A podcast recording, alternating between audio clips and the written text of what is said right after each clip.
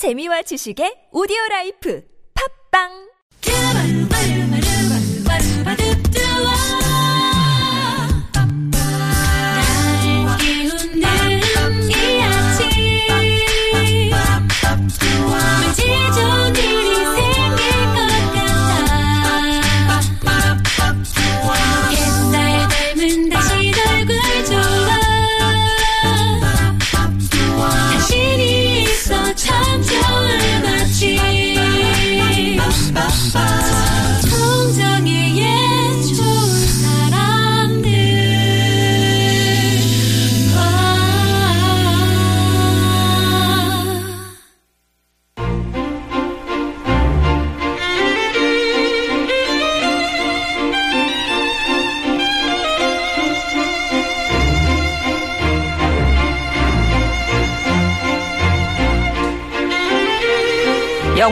미술, 소설에 이르기까지 모든 문화와 예술 컨텐츠들은 그 시대를 엿볼 수 있는 거울이라고 합니다.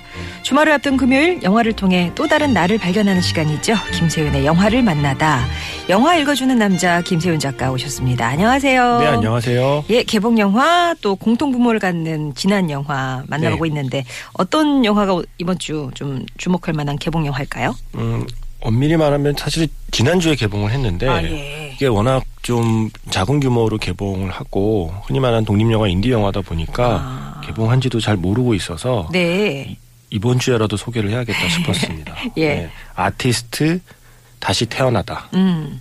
제목을 좀 더 사람들이 솔깃한 제목으로 좀 지어봤으면 어떨까 하는 아. 아. 쉬움을 그 하게 그 아쉬움을 갖게 된 건 영화를 네네네. 보고 나서 좀 아까워서 아, 그래요? 영화 좀, 좀 좋았거든요. 네. 그리고 사실 요즘에 나오는 흔히 말하는 한국 상업 영화들이 저 같은 경우에는 약간 오프닝을 보고 있으면 어. 엔딩이 보이거든요. 아. 이제 벌써 뭐 네, 머릿속에 다그 그려지는. 약간 이미 뭐 한 달 전에 본 영화, 두 달 전에 본 영화 같은 느낌, 음. 비슷한 이야기와 비슷한 캐스팅, 주로 이제 많은 남자 배우들을 때로 캐스팅해서 아, 예, 뭐 음모와 배신, 네. 뭐 주로 뭐 법정 싸움이나 네. 법으로 해결 안 되는 걸 주먹으로 해결하는 이야기라거나 뭐 이런 얘기들이 계속 반복되고 있는데 그러다 보면 되게 오랜만에 좀 반가운 영화를 만난 신선한. 거죠. 예, 그러니까 예. 요즘 한국 영화 극장에서 잘 만나기 힘든 스타일. 뭐 물론 이게 그 감독의 첫 장편 영화 첫 장편 데뷔작이라서 아, 좀뭐 약간 뭐 단점도 보이고 아쉬움도 있긴 하지만 일단 굉장히 신선하고요. 네. 어, 호흡 자체가 굉장히 좋아요. 그러니까 네. 영화의 호흡이나 리듬이라는 게 좀 있잖아요. 네네. 약간 경쾌하고 음. 어 이렇게 좀, 좀 기분 좋게 볼 수 있는 영화 한 편이 나와서 네. 한주 전에 개봉했지만 여전히 상영을 하고 있고 앞으로도 상영할 거라서 소개를 해드립니다. 네. 아티스트 다시 태어나다는 장르로 치면 블랙 코미디고요. 영화는 코미디답게 시작을 해요. 음. 어, 이 주인공이 지젤이에요. 네. 이러니까 저게 외국 영화 같잖아요. 그쵸. 그거를 바로 노리고 지젤이라고 이름을 아. 지은 게 예. 이분의 본명은 오인숙 씨거든요. 아. 예. 오인숙이라는 여성 캐릭터인데 본인을 지젤이라는 일종의 예명으로 활동을 음. 하는 화가입니다. 화가. 어, 화가인데 뭐 유명한 화가는 아니고요. 이제만 공항에 그 인천공항에 도착하는 걸로 시작을 하거든요. 음. 어 근데 어디서 어제 돌아오는 거냐면 덴마크에서 이제 유학을 마치고 아. 한국에 들어온 지젤이라는 화가의 이야기인데 이제 와서 여기저기 좀 일자리를 알아보는 와중에 그런 질문을 받게 되죠. 왜 덴마크에서 동양화를 공부하고 오셨어요? 아, 대만에서 동양화 공부하고. 네. 있- 아. 그래서 약간 그 대목에서부터 이 지젤이라는 캐릭터가 범상치 않구나라고 눈치챌 수 아. 있죠. 그래서 덴마크에서 동양화를 공부하고 온 지젤이라는 화가가 네. 말로는 그리고 생각은 정말 그 예술의 순수함을 지키며 어, 예술의 가치를 알아보지 못하는 사람들을 비웃으며 음. 자기만의 길을 가고 싶지만 현실에서는 돈도 벌어야 되고 음. 뭐 이러저러한 상황에 처해 있는 거죠. 그러다 우연히 요즘 그 미술계에서 막 한참 막 치고 올라오는 젊은 갤러리 관장을 만나게 됩니다. 그게 바로 그 박정민 씨가 연기한 박재범이라는 캐릭터인데 네. 이 젊은 관장의 눈에는 지젤의 그림이 뭔가 있는 거죠. 아. 현재 한국 미술계는 뭔가가 있다는 걸 간파를 하고 이 지젤의 그림 한 점을 사고 네. 그러다 이제 술도 마시고 네. 그러다 이제 지젤의 집에도 이제 가게 되고 네. 지젤의 집에 갔더니 멋진 그림이 훨씬 더 많고 아. 그래서 뭔가 일종의 도박처럼 이 이미 유명한 화가를 가지고 자기가 뭘 해봐야 자기 이름이 알려질 수도 없잖아요. 그렇죠. 그러니까 아무도 모르는 지제를 새로 내가 한번 스타로 만들어 보겠다. 제대로 기획을 하는구나. 네, 그래서 이제 기획을 하고 뭐 전시를 준비하고 있는데 뜻밖의 소식이 들려오죠. 지젤이 갑자기 사망했다는. 어머. 네, 네. 영화에 정확한 사망 원인은 나오지 않지만 어쨌든 사망한 걸로 어 그 소식이 들려오고 아이러니하게도 지젤이 죽었다는 소식이 들리자마자 그림값이 천정부지로 아, 뭐 요절한 네, 그쵸, 이제. 작, 천재 작가 뭐 네. 이런 식으로 예. 비운의 천재화가 아. 그래서 이 비운의 천재화가 지젤이 남긴 그림을 갤러리 관장인 박재범이 심지어 자기 돈으로 막 삽니다. 음. 네. 막 그 그림 경매장에서 10억, 네. 11억, 12억을 막 자기가 불러요. 어. 자기 인생 모든 걸 걸고 이제 어차피 이 세- 세상에 없는 지젤이기 때문에 음. 어, 그림값에 그림값이 어디까지 오를지 모르는 거죠. 네. 좋은 기회를 잡았다고 생각하고 열심히 작업을 하고 있었어요. 어. 근데 두 번째 놀라운 소식이 들려오죠. 네. 지젤이 살아났다는. 아, 죽었다 살아났다고요? 그게 이제 영화에서는 라자루스 신드롬이라고 소개가 돼요. 실제로 이제 외국에서도 아주 드물긴 하지만 사망 판정이 내려졌던 환자가 우리 가끔 왜그 그뭐 아. 해외 토픽이나 사회면에서 볼 수 있는 기사거든요. 어, 그뭐 이렇게 신이 왔다 갔다 벌떡 이렇게 그런 거예요? 그렇죠. 그러니까 뭐 사망 판정까지 받은 어. 환자가 뭐 어떤 이유인지 모르지만 다시 살아난 경우 아. 아니면 사망 판정이 뭐 약 좀 오류가 있었거나 뭐 그럴. 그럴 수도 있고요. 어쨌든 그, 그렇게 살아난 거예요. 아까 위- 죽음으로 위장을 한 건 아니었고 진짜 예, 죽었다가 예. 살아난 예, 거네요. 실제로 예. 그 실제로 이 화가는 사망을 했다가 뭐 어떠어떠한 이유로 운 좋게 다시 살아난 음. 케이스인데 문제는 살아나면 기뻐해야 되는데 이제 갤러리 관장은 기뻐할 수만은 없습니다. 그 왜냐하면 세상에 없는 화가였기 때문에 그림값이 예. 그 오르고 전시회가 대박이 나고 있었는데 살아 돌아오면 안 되는 거죠. 어. 그때부터 시작되는 이야기입니다. 아. 살려고 하는 신선하네. 지젤과 예. 예, 살려고 하는 화가와 어. 이 화가의 죽음을 어떻게든 감추고 싶어하는 갤러리 관장 및 그림 애호가와 네. 그 화가의 그리, 화가가 사망한 걸 알고서 나중에 크게 오를 걸 예상하고 그림을 네네. 사두었던 사람들까지 합심해서 이 운 좋게 살아난 화가를 어떻게든 계속 죽은 사람으로 만들어 보려고 하는 노력이 아티스트 다시 태어나다의 이야기예요. 야. 그러니까 이게 그 감독이 어떻게 이 이야기를 구상을 했냐고 이제 제가 음. 물어봤더니 그 많은 인터뷰에서 했던 이야기지만 어느 날 예능 프로그램을 보는데 예능 프로그램 출연자가 그런 말을 하더래요. 자기가 그림을 한 점 샀는데 약간 농담처럼 이 그 그림을 그린 작가분이 뭐 오래 사셨으면 좋겠습니다 하면서 약간 농담처럼 얘기한 음. 거죠. 근데 그때 그 생각을 했대. 만약에 그 작품을 그린 화가가 이 방송을 보고 있다면 음. 저 사람은 혹시 내가 빨리 죽어서 요절한 화가가 되어서 음. 자기가 나에게 산 그림의 가치가 오르길 바라는 건 아닐까? 음. 라는 생각을 화가가 한다면 굉장히 화가의 기분이 이상하겠다. 예. 라는 생각을 해서 거기서부터 이제 시나리오를 쓰기 시작했다고 해요. 아. 근데 이제 이야기는 시작은 약간 그런 좀 황당한 상황으로 만든 블랙 코미디로 시작하지만 이야기가 담고 있는 주제는 그거죠. 그러니까 음.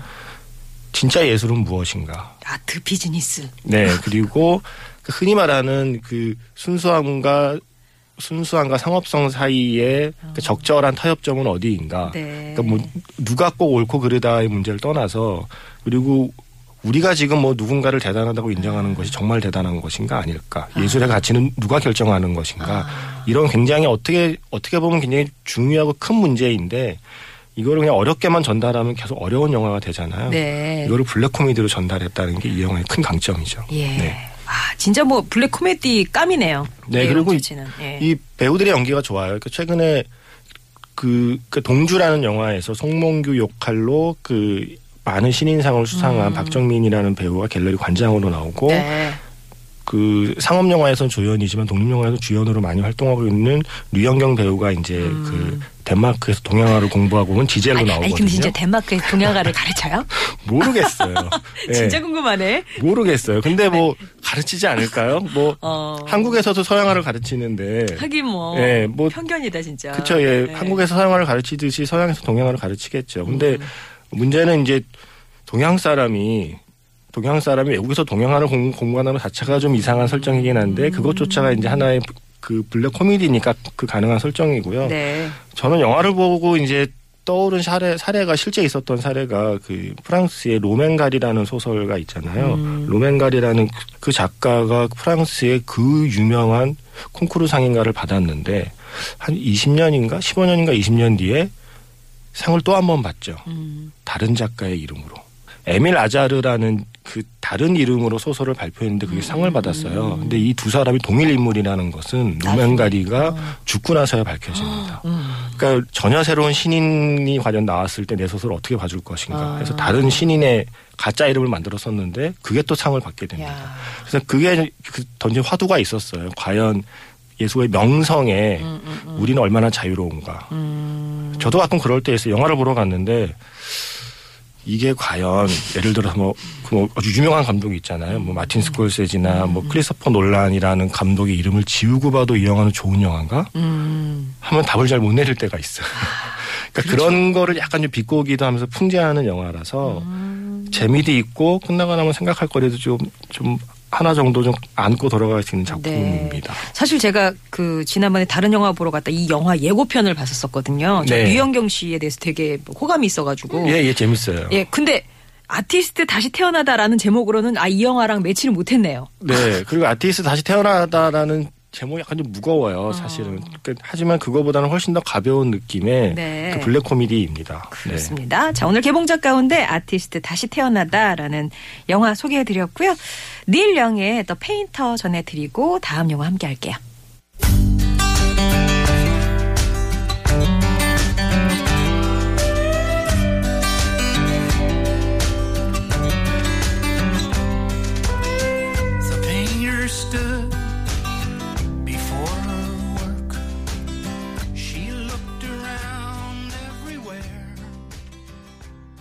금요일은 영화 이야기로 함께하고 있습니다. 김세윤의 영화를 만나다. 앞서서 개봉작 가운데서는 아티스트 다시 태어나다라는 작품 만났고요. 네. 자, 이제 좀 공통분모를 갖는 다른 영화. 어제 영화는 어떤 건가요? 공통분모를 뭘로 정할까 하다가, 음. 어, 니들이 예술을 알아? 정도의 어, 어. 키워드로 잡아봤고요. 아, 네. 그 아티스트 다시 태어나다를 보고 떠오른 영화, 바로 떠오른 영화였어요. 네. 2002년 작품이고 할리우드 엔딩이라는 제목의 작품입니다. 어. 네. 우디 앨런 감독의 예. 작품이고요. 그 우디 앨런이라는 감독을 좀 아시는 분은 우디 앨런 감독 영화를 보신 분은 이렇게 대충 떠올리는 음, 어떤 영화의 분위기가 있을 거예요. 최근 네. 작품과 다르게 예전 작품은 굉장히 일관된 톤이 있었거든요. 음. 이, 이분이야말로 진정한 블랙 코미디의 거장이죠. 네. 본인이 주연을 맡으시고. 네. 예. 그래서 이- 그 우디 앨런 영화는 본인이 그 늘 감독을 하지만 음. 본인이 주연까지 맡은 영화와 주연은 하지 않고 감독만 한 영화로 이제 나뉘는데 네. 이 영화는 직접 주연을 맡은 작품이고요. 예. 할리우드 엔딩에서 우디 앨런은 발 왁스만이라는 이름으로 등장을 해요. 음. 이발 왁스만은 영화 감독이고요. 왕년에 아카데미상을 두 번이나 받은 왕년의. 거장. 왕년에. 네. 왕년에 잘 나가던 거장인데 이제 좀 뭐 나이도 좀 먹고 음. 새로운 감독도 나타나니까 이제 한물간 감독이 된 거죠. 그래서 이제 거의 근 10년 동안 작품 하나 못 찍고 아이코. 그냥 작품을 너무 찍고 싶으면 작품을 찍을 수 있는 기회를 주- 그 사람들이 주지 않아서 음. 늘 그러고 있는 사람이에요. 근데 어느 날 누가 봐도 예. 그러니까 우리 시참말로 그런 말을 하죠. 눈을 감고 찍어도 대박이 날 수밖에 없는 시나리오를 받게 돼요. 예. 이거는 시나리오가 너무 좋아서 이건 그냥 자기가 네, 찍으면 그냥. 예, 사실은 누가 찍어도 대박이 날 거고 음. 눈을 감고 찍어도 대박이 날 영화인데 이 좋은 시나리오가 자기한테 오게 된 거죠. 음. 그런데 연출을 망설이게 되는 이유가 딱 하나 있는 것이 이, 이 시나리오로 만들 영화의 프로듀서가 누구냐면 이혼한 아내. 음. 네. 그리고 이 영화의 그 프로듀서 그의 상관이라고 할 수 있죠. 그이 영화에 투자를 하는 제작자가 누구냐면 음. 자기의 아내를 뺏어간 남자. 아. 네.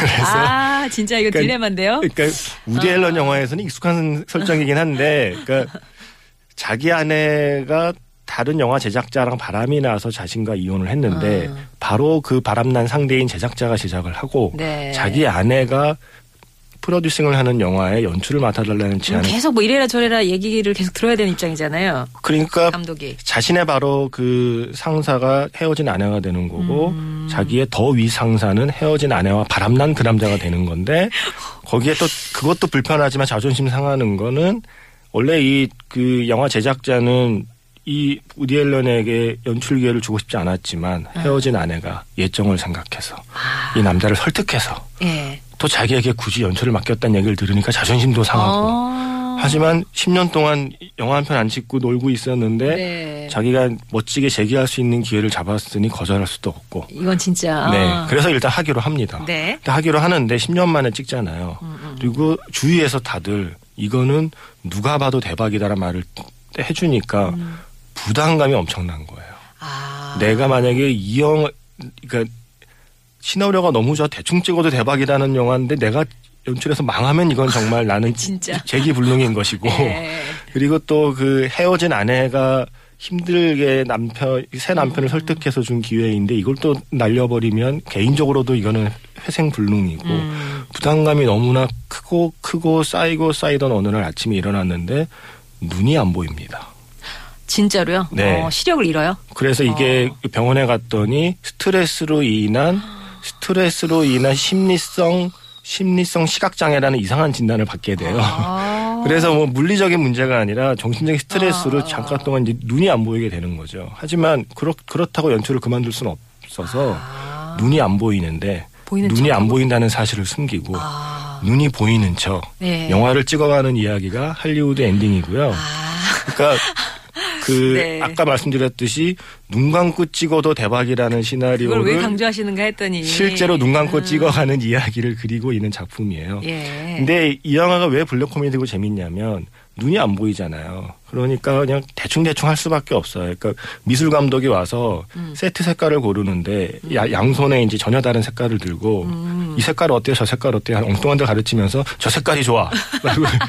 안 보이니까. 근데 그 저 색깔이 좋아하고 이제 가르치는 그, 그 손가락으로 가리킨 곳에는 미술 감독이 고르지 않는 뭐 다른 색깔이 하나 있는 거지. 벽지 네. 같은 게. 그러면 저걸로요?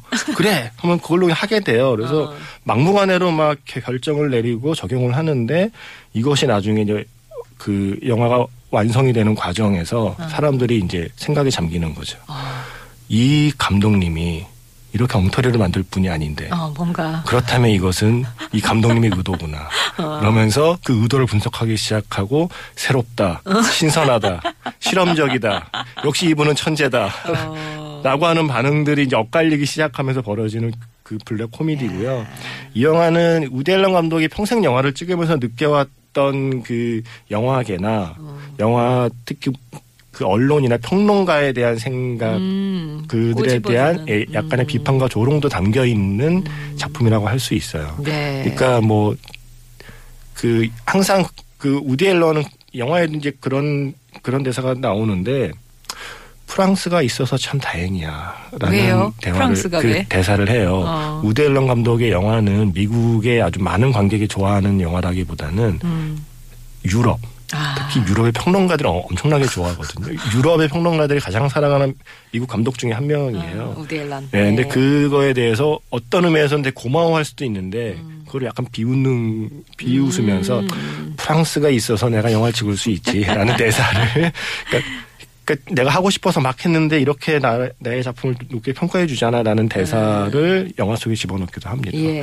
근데 이 작품 보고 그 떠오른 일화 하나가 일본의 기타노 다케시 감독이 음. 예전에 영화를 찍고 역시 아마 칸느 영화제 갔을 땐가요? 네. 아주 극찬을 받았어요. 아. 그러니까 이분은 원래 평생 코미디언으로 살다가 영화를 찍었는데 정말 새롭다. 음. 지금까지 보지 못한 어떤 그 스타일이고 촬영 기법이 너무나 놀랍다. 막 네. 이런 질문을 받았어요. 특히 인상적인 롱테이크 장면. 주인공이 저 길 끝에서 여기까지 걸어가는 거를 편집을 안 하고 롱테이크로 쫙 찍은 장면이 너무 아름답다고 질문을 던졌어요.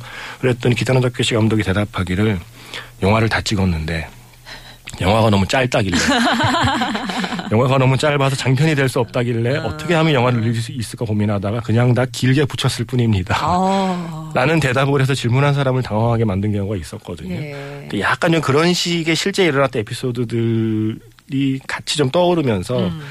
영화계에 있는 사람들은 특히 재밌게 봤던 영화가 할리우드 엔딩. 음, 네. 우디 앨런 감독의 할리우드 엔딩 오늘 그 뭐 예술이라는 네. 예술과 이 뭐 예술가의 명성은 과연 무엇인가 예, 네. 거기에 대한 이제 질문을 던지는 영화 함께했습니다.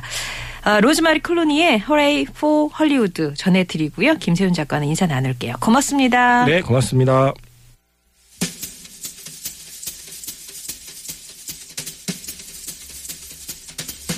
For Hollywood. That screwy ballyhooey Hollywood. Where any office boy or young